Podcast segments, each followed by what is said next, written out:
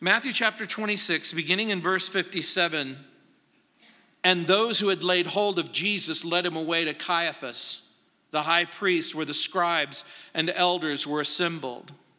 But Peter followed him at a distance to the high priest's courtyard, and he went in and sat with the servants to see the end. Now, the chief priests, the elders, and all the council sought false testimony against Jesus to put him to death, but found none, even though many false witnesses came forward. They found none. But at last, two false witnesses came forward and said, This fellow said, I'm able to destroy the temple of God and to build it in three days. And the high priest arose and said to him, do you answer nothing? What is this these men testify against you? But Jesus kept silent. And the high priest answered and said to him, I put you under oath by the living God. Tell us if you are the Christ, the Son of God. Jesus said to him, It is as you said. Nevertheless, I say to you, hereafter you will see the Son of Man sitting at the right hand of the power and coming on the clouds of heaven. Then the high priest tore his clothes, saying, He has spoken blasphemy. What further need do we have of witnesses? Look now, you have heard his blasphemy. What do you think? They answered and said, He is deserving of death. Then they spat in his face and beat him, and others struck him with the palms of their hands, saying, Prophesy to us, Christ. Who is the one who struck you? We're immediately overwhelmed by the injustice of what we've just read. Most cultures value justice they value the rule of law.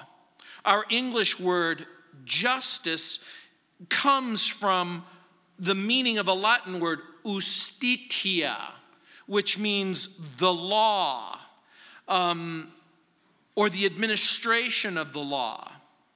Now we come to the trial of Jesus. There are six components to the arrest and the trial of Jesus. In order for you to understand what the New Testament says about this, let me try and help you think about these, these elements and briefly outline them. Number one, there was the arrest. You'll remember that that took place on the evening of the Passover in the Garden of Gethsemane. We looked at that when we looked at the previous study in Matthew chapter 26, verses 47 through 56 you'll remember that Jesus is arrested in the garden. By the way, what was he charged with? There were no charges. There were no charges. No charges are given. Now, again, that's unusual in and of itself. When you think about it, usually when a person is arrested, you get to say, What are the charges? Number two, Jesus was brought first to Annas in John 18 24, and then he's brought to this group assembled at the house of Caiaphas. This group consists of Annas, Caiaphas, and an incomplete assembly of the scribes and the elders. This group consisted of a, of a kind of grand jury to determine if Jesus should be indicted for crimes.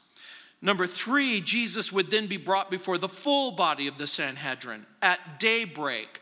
We, we find that in Matthew chapter 27, verse 1, when we just turn the page, when it says, When morning came, all the chief priests and the elders of the, of the people plot against him. And again, it's recorded in Luke chapter 22, verse 66. This full body of governors, judges, administrators, they constitute a kind of Jewish Supreme Court.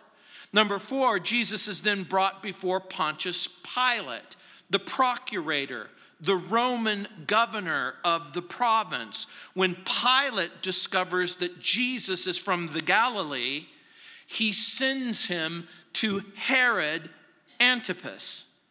Number five, Herod Antipas is the official who had earlier killed John the Baptist. He happened to be in Jerusalem for the feast of the Passover, where he kept a royal home. And when you think about him keeping a royal home, think of it more in terms of a consulate. In other words, he is um, an administrator of a particular, particular region, but when he happens to be in Jerusalem, he retains this particular royal home where he can entertain guests and make decisions. Luke's gospel records that event in Luke chapter 23, verses 8 through 10. And this is one of the times where the Living Bible gives um, a simple but vivid picture of what took place at that point. It says Herod was delighted at the opportunity to see Jesus for he had heard a lot about him and he'd been hoping to see him perform a miracle. He asked Jesus question after question, but there was no reply. Meanwhile, the chief priests and the other religious leaders stood there shouting their accusations. Now, Herod and his soldiers began mocking and ridiculing Jesus and putting a kingly robe on him. They sent him back to Pilate. That day, Herod and Pilate, enemies before, became fast friends. Number six, Jesus is then returned to Pilate. Pilate makes a feeble attempt to release Jesus. In Luke's gospel, Pilate even renders a verdict. The verdict that he renders, not guilty. In Luke 23, verse 14, at the end of the verse, it says, Having examined him in your presence, I find no fault in this. And concerning those things of which you accuse him, unquote. How many of you have ever gone to court? You don't have to say why, you've just been there. Have you ever heard of a court case where the judge finds you not guilty and then punishes you? This section of Matthew's gospel records the events of the grand jury. This section examines those things that are going to take place just prior to chapter 27, verse 1. And again, for purposes of our study, we're going to look at the key figures in the trial. In this portion, we're going to see two witnesses, two trials, two judges. Who are the two witnesses? Well, again, in broad terms, one of the witnesses is going to be on the outside reluctant, but he knows the truth about the identity of Jesus. This is none other than our friend Simon Peter, who follows Jesus from a distance in verse 58. The other set of the witnesses are the false witnesses on the inside. These are the best false witnesses that money can buy. The second, there are two trials. One is taking place here on the planet Earth. Jesus is unfairly condemned. But even as this physical and visible trial is taking place on the earth, there is an invisible, eternal trial that's taking place in heaven. There are two judges one here on the earth asking the right question, but not willing to accept the right answer. The other is in heaven, the eternal judge, who is going to dispense justice in the future with absolute fairness in verse 64. So again, look at verse 57. Look what it says it says, um, and those who had laid hold of Jesus led him away to Caiaphas, the high priest, where the scribes and the elders were assembled. Now, before we look at the timid witness, Simon Peter, I just want to, just for a brief moment, look at the judge and look at the jury. We know from John chapter 18, verse 13, that Jesus again goes to Annas for an initial examination. And they led him away to Annas first, for he was the father in law of Caiaphas, who was the high priest that year. And some people are, are, are confused. They go, well, well, is Annas the high priest or is Caiaphas the high priest? Well, in a real sense, both of them are. Like a Supreme Court justice, you hold the office for life and you retain the title even when you leave office. I was reading this morning that George H.W. Bush and his wife Barbara are now have, have the longest lasting marriage of any United States president in the history of our country. We still refer to President Bush as President Bush or President Clinton or President Obama. President retains the title for life, and in this culture and society, the high priest would be would retain the title even if they're not functioning in the official role of the high priest. So in the Jewish Sanhedrin, let me help you understand. There were 23 priests. There were 23 scribes. And when you hear that word scribe, think attorney not just a person who records information, but these are skilled individuals who are adept at understanding and applying the law. And then there are 23 elders who represent the people of Israel on the council. So there are two officers of the court, one of them being the high priest. They're supposed to re- represent the religious, the legal, and then the democratic aspects of, of rule in Israel.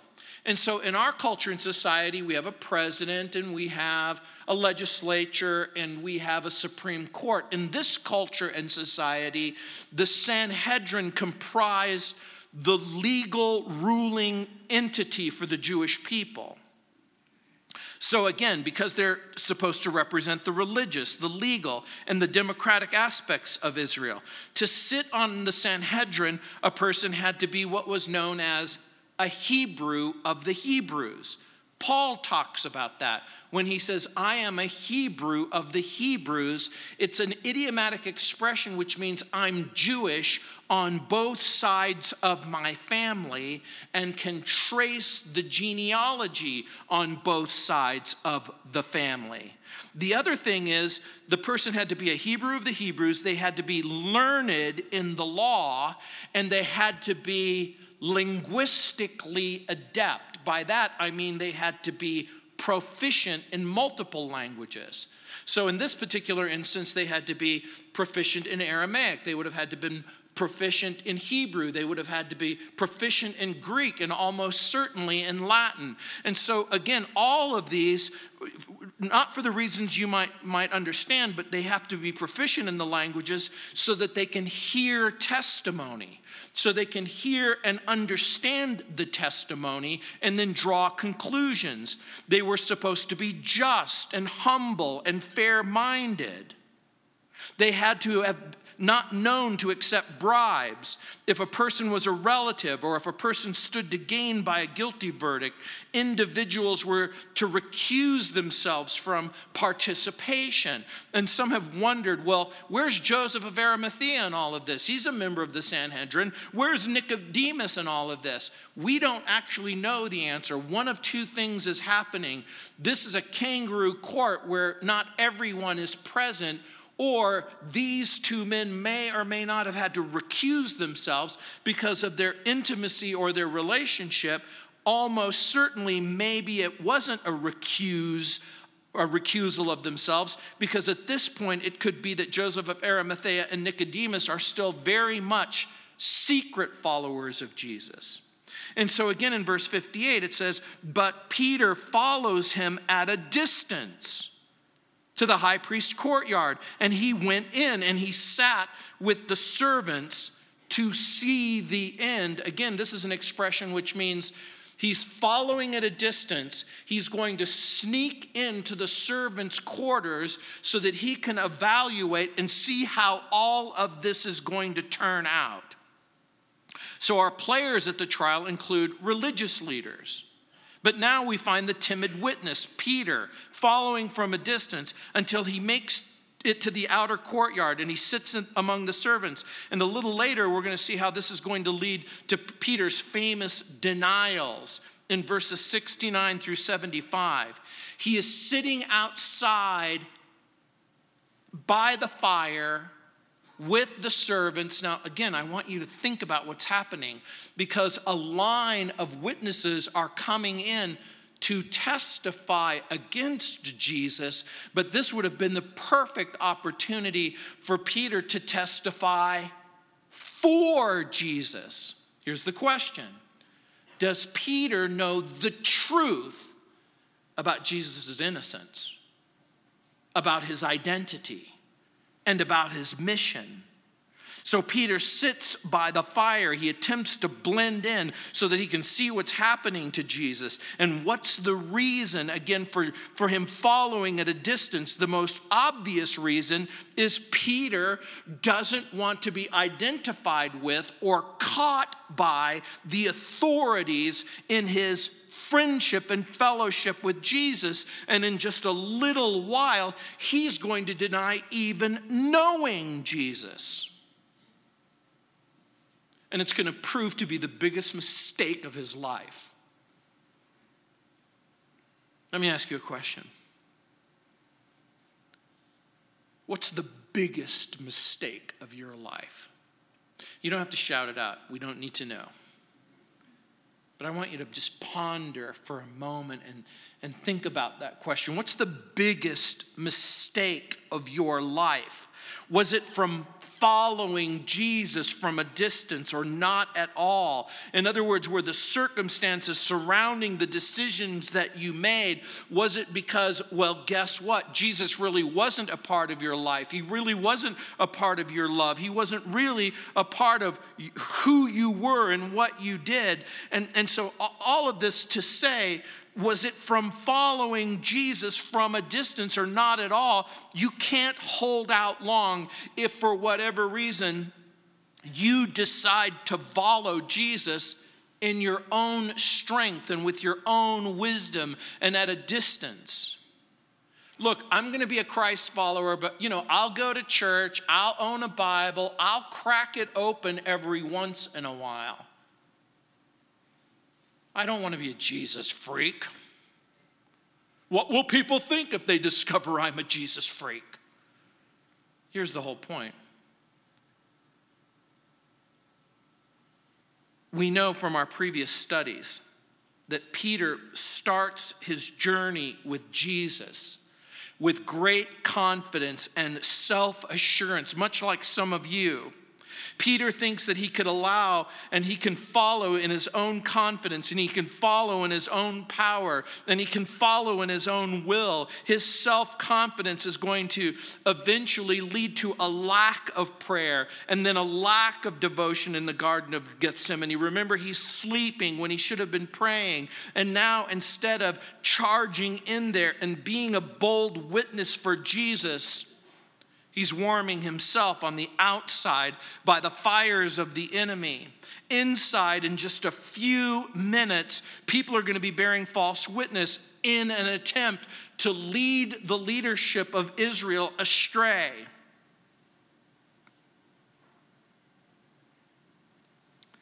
Outside, Peter will not only bear false witness, he's going to ultimately deny the Lord most people don't really fall away from Jesus in some grand display of disobedience and rebellion. You don't usually just wake up one morning and you go, you know what, I'm going to close my Bible and I'm going to stop reading my Bible and I'm going to stop fellowshipping with Christians and I'm going to stop hanging out and I'm going to stop doing all of that stuff. Usually there's a gradual, residual, incremental distancing yourself.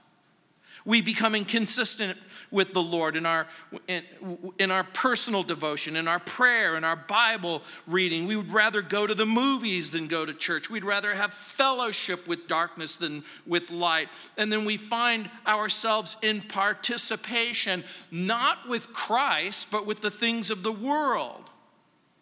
And then we stumble and then we fall. And we're going to get up, or we're going to stay down.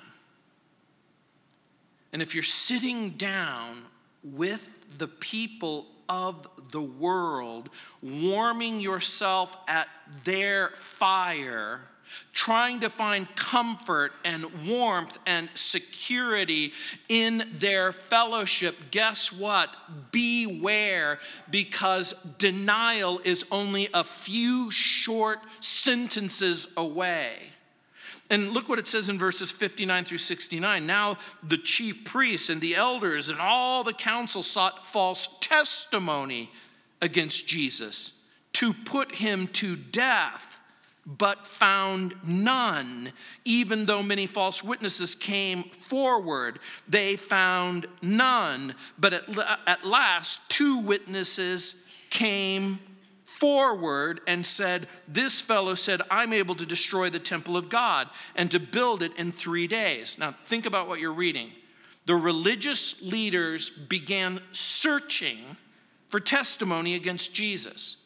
I've repeatedly told you that there are three things that you have to have in order to be a good witness.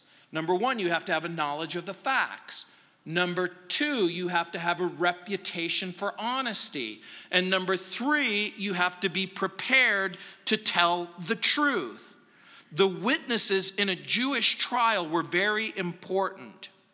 Many of you may have been called as a witness in some sort of case or trial or proceeding. In our system, a person testifies to the court where you have a judge, you have a defense attorney, and you have a prosecuting attorney. In, in the Jewish judicial system of the first century, the witness serves a, a, a very different role. The witness is also the accuser. I want you to understand that. The witness also serves as the accuser. And so in verse 59, they're seeking people who will accuse Jesus of capital crimes. They have to find two people willing to make the same accusation against Jesus of some crime that's worthy of death. And this would have been extremely difficult. Why is this extremely difficult? Remember what the Bible's testimony is concerning Jesus. He is a sinless man. Hebrews 4:15 For we do not have a high priest who cannot sympathize with our weakness, but was in all points tempted as we are, yet without sin. Jesus isn't a sinner. He doesn't sin. He's not guilty of anything. Now, remember, in their judicial system, the testimony of the witnesses had to match exactly. The Sanhedrin needed two witnesses. And the people who volunteered to witness, if they were caught lying, were themselves subject to punishment. So imagine in our court system, if you accuse a person of a capital crime and it's not the truth, and it's discovered that you're lying or you're perjuring yourself, you could be put to death. Or if you accuse someone of stealing, or if you accuse someone of whatever it happens to be, whatever the crime that was appropriate, you would have to bear the punishment. And so, again, you had to be a qualified witness. Women and children were disqualified, Gentiles were never qualified women couldn't participate in capital cases because the Jewish leaders didn't believe that women would have the stomach, if you will, to go through the process of capital punishment because remember, the witness stands as the accuser, and so they have to be the first ones to pick up the stone and cast it at the accused. So Jews felt that women may not be willing to go through with the stoning. A mentally incompetent or a morally unfit person couldn't testify. And so in verse 60, it says, Finally, at last, two witnesses came forward. Now remember that all the witnesses had to be in full agreement concerning the details of the crime. And this is why they were having a tough time finding false witnesses. One expert on Jewish law has written, quote, even where there appeared a, le- a, number or a legal number of duly qualified witnesses, the testimony was insufficient to convict unless they agreed not only with regard to the prisoner's offense, but also with regard to the mode or the manner in which they committed it. Rabbinic law does not subject a person to capital or even corporal punishment unless all witnesses charge him with one and the same criminal act their statements fully agreeing in the main circumstances and declaring that they saw one another while seeing him engaged in the crime. So think about this. You have to have one person and another person.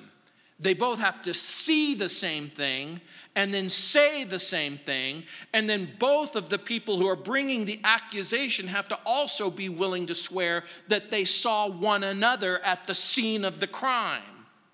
And again, this comes from Numbers chapter 35, verse 30, where it says, Whoever is deserving of death shall be put to, to death on the testimony of two or three witnesses. It shall, he shall not be put to death on the testimony of one witness. Pause.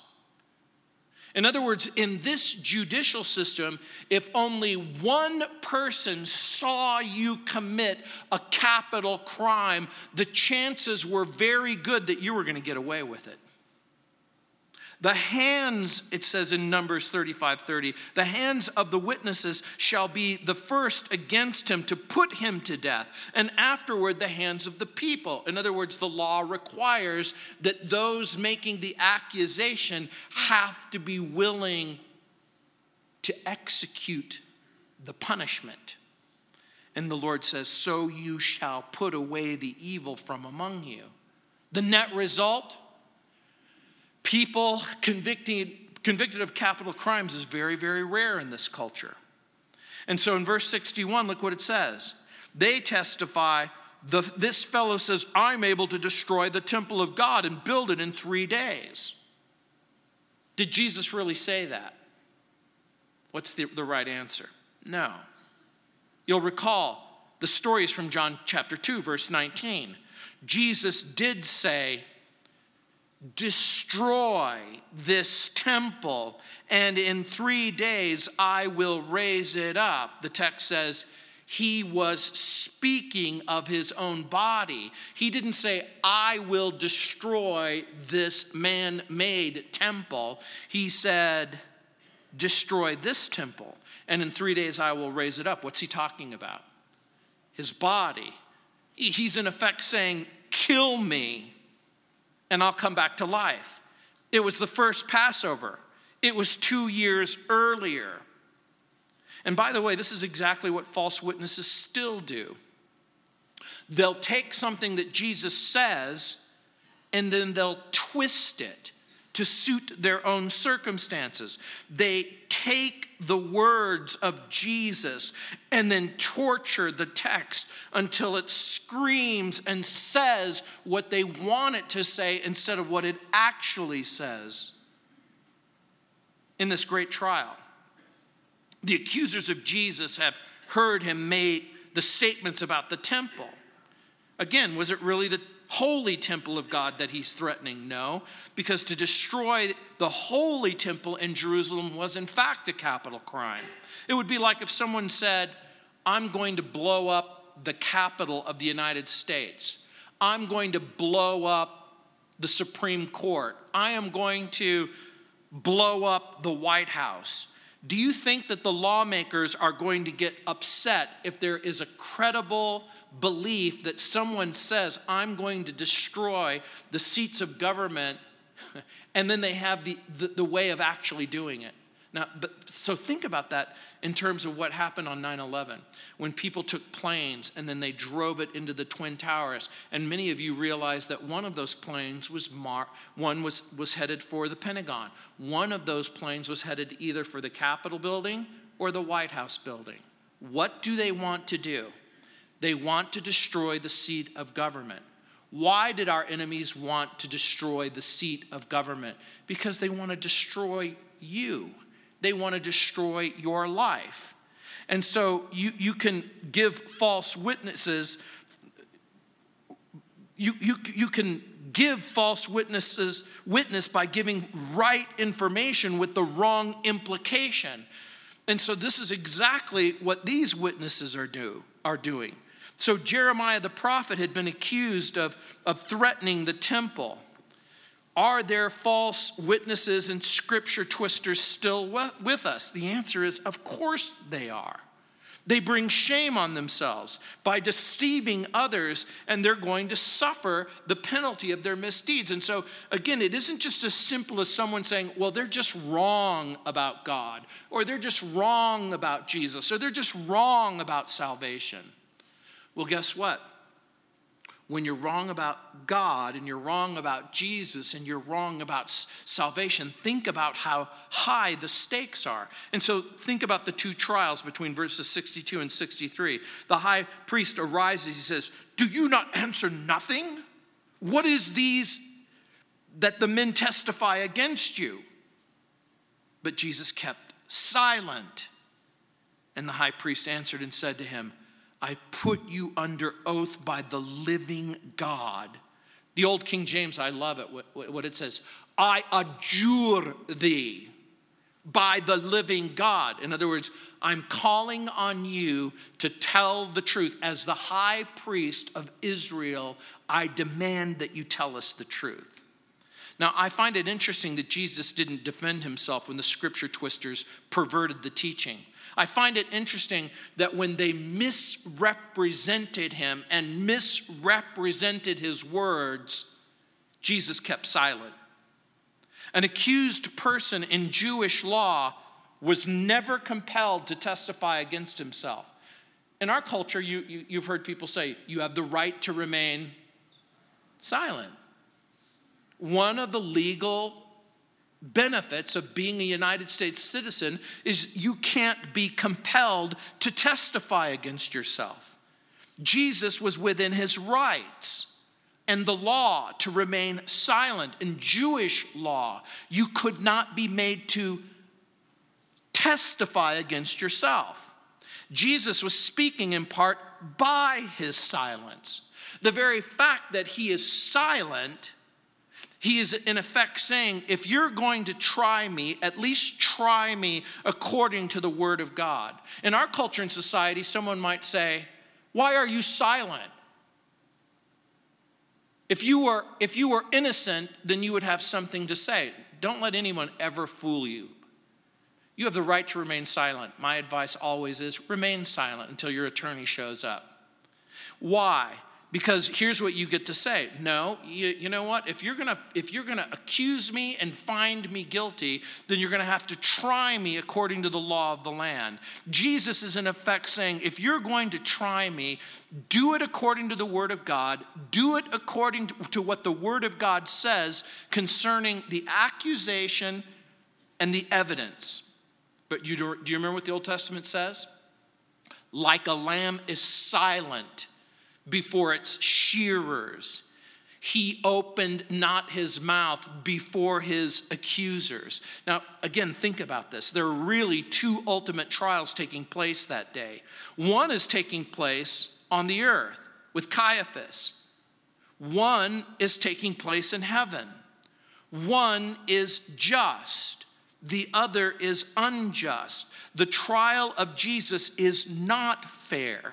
Several rules that govern arrest and trial were violated by the accusers of Jesus. Number one, the arrest of Jesus took place at night. According to the Jewish law, they had an established and inflexible rule that capital cases could never take place at night. According to the Mishnah, quote, let a capital case be tried during the day, but suspended at night, unquote. That wasn't done. Number two, the arrest was achieved through the agency of a traitor. The law that bears on that role of Judas as traitor is found in Leviticus 19:16, which says, "Thou shalt not go up and down as a talebearer among thy people, neither shalt thou against the blood of thy neighbor. I am the Lord." This means that the accuser has to be of good character and that the accuser cannot bear witness against a close companion, against a friend, against a relative. In other words, a companion or a friendship or a relative couldn't be compelled to testify. Number three, the high priest was forbidden to speak during an inquiry. The high priest's opinion was so valued that he was always the last person to vote. In deep frustration, the high priest breaks that rule. The false witnesses couldn't even bring a proper accusation. And so the high priest could not lawfully elicit a confession from a prisoner. The Jewish law assumed that people had a right not to incriminate themselves. The Jewish assembly typically met in a semicircle so that everyone could see everyone else. And when it came time to cast the vote, each person had to indicate their vote one at a time. That wasn't done. The mob just simply cried out. Also, when the high priest got up, he assumes the role of accuser and judge. Again, the Mishnah says, Be not a sole judge, for there is no sole judge but one. And number four, there was no indictment. There's no formal charge. That too was illegal. Again, how can you have a trial with no charges? And so in verse 63, when the high priest says, I put you under oath, or I adjure you by the living God, tell me if you're the Christ, the Son of God. This is a brilliant but illegal question on the part of the high priest. It is, in fact, the right question. Because if he had said, Do you claim to be the Messiah? all charges would have to be dropped. You want to know why? because there's no law that states, Thou shalt not claim to be the Messiah. By the way, if the real Messiah shows up, doesn't the real Messiah have the right to claim to be the Messiah? So there's no law against claiming to be the Messiah. If the high priest had said, Do you claim to be the Son of God? Well, guess what? The charges would have to be dropped. For all Jews believed that they were sons of God in a unique and protected sense of being a special people to God. Here, the high priest is demanding that Jesus reveal whether he is the Messiah and the holy, unique, prophesied Son of the Blessed. Are you the one who is revealed to us by the law and the prophets? That's the right question. but he was unprepared for the answer. Earlier, Peter had said, You are the Christ, you're the Son of the living God. The high priest asked the question, but he refuses to accept the fact that Jesus is who he claims to be, and he doesn't even ask whether or not he has credentials to prove these claims. How are people any different today? Jesus claims to be the unique, the powerful, the holy, the awesome God. Jesus claims to be the person who loves you, who can forgive your sin, who can reconcile you to the Father. Jesus claims to be the one who created you. Jesus claims to be the one who created the heavens and the earth and the whole unfolding drama of human history. Jesus claims to be the one to be the satisfying solution to the problem of sin so that you can have your sins forgiven, so that you can be reconciled to God, so that you can eventually go to heaven. It's interesting to me that the news media is willing to ask, Who are you, Jesus? Hinduism is willing to ask, Who are you, Jesus? Islam is willing to ask, Who are you, Jesus? Jehovah's Witnesses and Mormons and Christian scientists and Unitarians all ask the question, Who are you? But they're unprepared for the answer that Jesus offers. Look what it says in verse 64 it is as you said. Do you know what that means? Bluntly, simply, yes. For my Spanish speaking friends, sí. For my French speaking friends, oui. Yes, Jesus utters, I am. And if that's not enough, Jesus makes reference to, this, to the book of Psalms and the book of David. In Psalm 110, verse 1, it says, The Lord said to my Lord, Sit at my right hand till I make your enemies your footstool. Who was sitting on the right hand of God? Messiah. He's the Lord. Jesus is saying, The next time you see me, you'll see me sitting at the right hand of power next to my Father, the person that you claim is your God. The next reference is Daniel chapter 7, verse 13. I was watching in the night visions, and behold, one like the Son of Man coming in the clouds of heaven. This is Daniel's blatant statement of identity. Two messianic scriptures about Jesus. Jesus is giving them one last chance, a final warning. Think about what he's saying. I am the one who is in heaven, seated at the right hand of the Father. I am the one who's coming back to judge the living and the dead. You think you're judging me, but I will judge you. The roles will one day be re- reversed. Even in this statement, Jesus is inviting them to repent and to accept his identity or at the very least, consider his claims. And each and every one of you, without exception, weighs the evidence concerning the identity and the mission of Jesus. Right now, you're, you might be in the process of going, I wonder if Jesus really is who he says he is. I, I wonder if he really is the Christ. I, I wonder if he is, like the Bible says, God among us. I wonder if everything that the Bible says concerning his life and his death and his teachings and his resurrection and his ascension into heaven, I wonder if what he says about himself is true. And by claiming to be the Messiah, he's claiming to have rights over you. He's making the claim, I made you. I created you. If you've ever, ever, in ever in your life, ever in the quietness of your bedroom with tears streaming down your face, if you've ever said, "Why am I here? What am I doing here? What in the what in the world? Why did you make me?"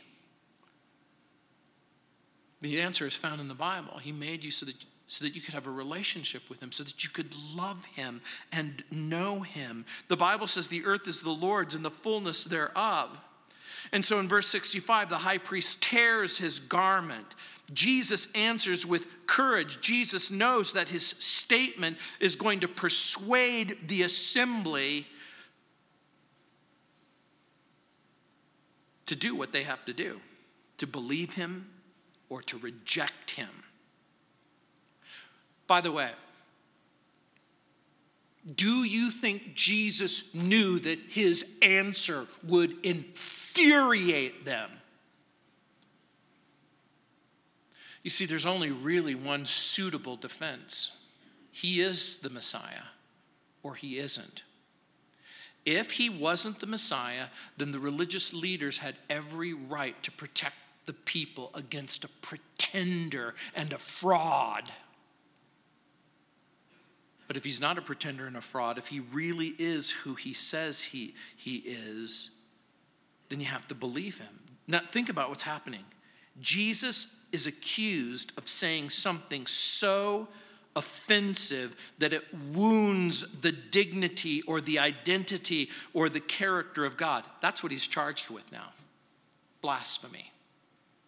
Of saying something so repulsive so inconsistent with the dignity and the identity and the character of God that to allow him to live would be an offense against God. And I think that the irony isn't lost. The high priest is standing before God, accusing God of claiming to be God. In verses 66 and 67, it says they spat in his face and they beat him and they struck him with the palms of their hands. Mark's gospel says they blindfolded him and beat him. The word beat, by the way, is a specific word in the original language, which means to hit with a closed fist. In an act of mob violence, they rush him and they beat him, and temple soldiers cover his face and they begin to torture him. 700 years before this event, the prophet Isaiah had a horrifying vision of what took place. It says, quote, his visage was marred more than any man, unquote. The margin version in my Bible reads, the literal rending is terrible. So marred from the form of man was his aspect that his appearance was not even that of a human. I want you to think of a person who's in a car accident. They're not wearing their seatbelt. They're hit at 60 miles an hour, and their face goes through the front of the windshield, and they land on the pavement, and their face becomes so swollen that you can't even imagine that this is a human being. These are the effects of a brutal beating. Jesus is going to take their punishment. He's not going to refuse their blows. And I think it's easy for us to forget that Jesus could have easily destroyed his tormentors, but he doesn't. Mark's gospel adds in Mark 14 64, You've heard the blasphemy. What do you think? And they all condemned him to be deserving of death. Again, this is illegal under Jewish law. Unlike our law, and this is irony, in the Jewish culture, if there's a unanimous decision by the council towards the accused, he was set free. Do you want to know why?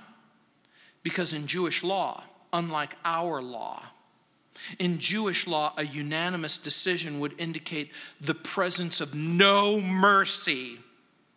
In order to avoid mob rule, they exonerated a person and let him go if there was complete unanimity for a person to have no friend, no advocate, no defense. Seemed harsh and cruel. And again, this may seem strange to us. Hebrew law insisted on mercy, and to avoid rash and harsh judgments, the rule of unanimity ensured that the court would act decently. But again, they throw out the rules when it comes to Jesus. And you know what amazes me? Jesus isn't sentenced to death under a cruel, barbaric, primitive, legal system. Jesus is tried under a legal system that's filled with fairness and generosity. But human beings' hearts are so wicked and evil that they can corrupt any system, no matter how fair, no matter how enlightened. These religious leaders broke their own rules to arrest him and then to arraign him and then to convict him. And you may think that that's unfair. But think about how many people are unwilling to really give Jesus a chance. Tell me who you are. Tell me what you want. What does the Bible really say? What is Jesus asking me to do? In verse 64, Jesus reminds his accusers right now, you think you're the judge. In verse 64, Jesus is in fact admitting that he's the judge. An irony of ironies, there's also another witness Jesus. Jesus is the witness of God's love. Jesus is the testimony of God's love towards you. Jesus isn't like our timid witness, Peter. Jesus can be trusted, and unlike the false and unfair witnesses, we know that what he has to say is true, and one day he will evaluate you, and he won't make a mistake no one will be able to say to Jesus, unjust, untrue. No one will be able to say to Jesus, Did you take this into consideration? Did you understand this? Jesus is going to preside as judge and witness, and every person will experience a cosmic trial to determine their eternal destiny. When Jesus died on the cross, the cosmic court went into session in Colossians 2:13 and 14 and says, "And you being dead in trespasses and the uncircumcision of your flesh, he is made alive together with him, having forgiven all your trespasses." Having wiped out the handwriting of requirement that was against us, which was contrary to us, and he has taken it out of the way, having nailed it to the cross. According to the Bible, whatever you're guilty of, eternally and invisibly, Jesus wrote it down and had it placed on the cross of Calvary so that whatever you're guilty of, whatever you stand guilty of, Jesus offers forgiveness. And those who reject Jesus and his cross must of necessity stand on their own. And they invite God to judge them on the presence or the absence of their own sin. So, one of two things is real.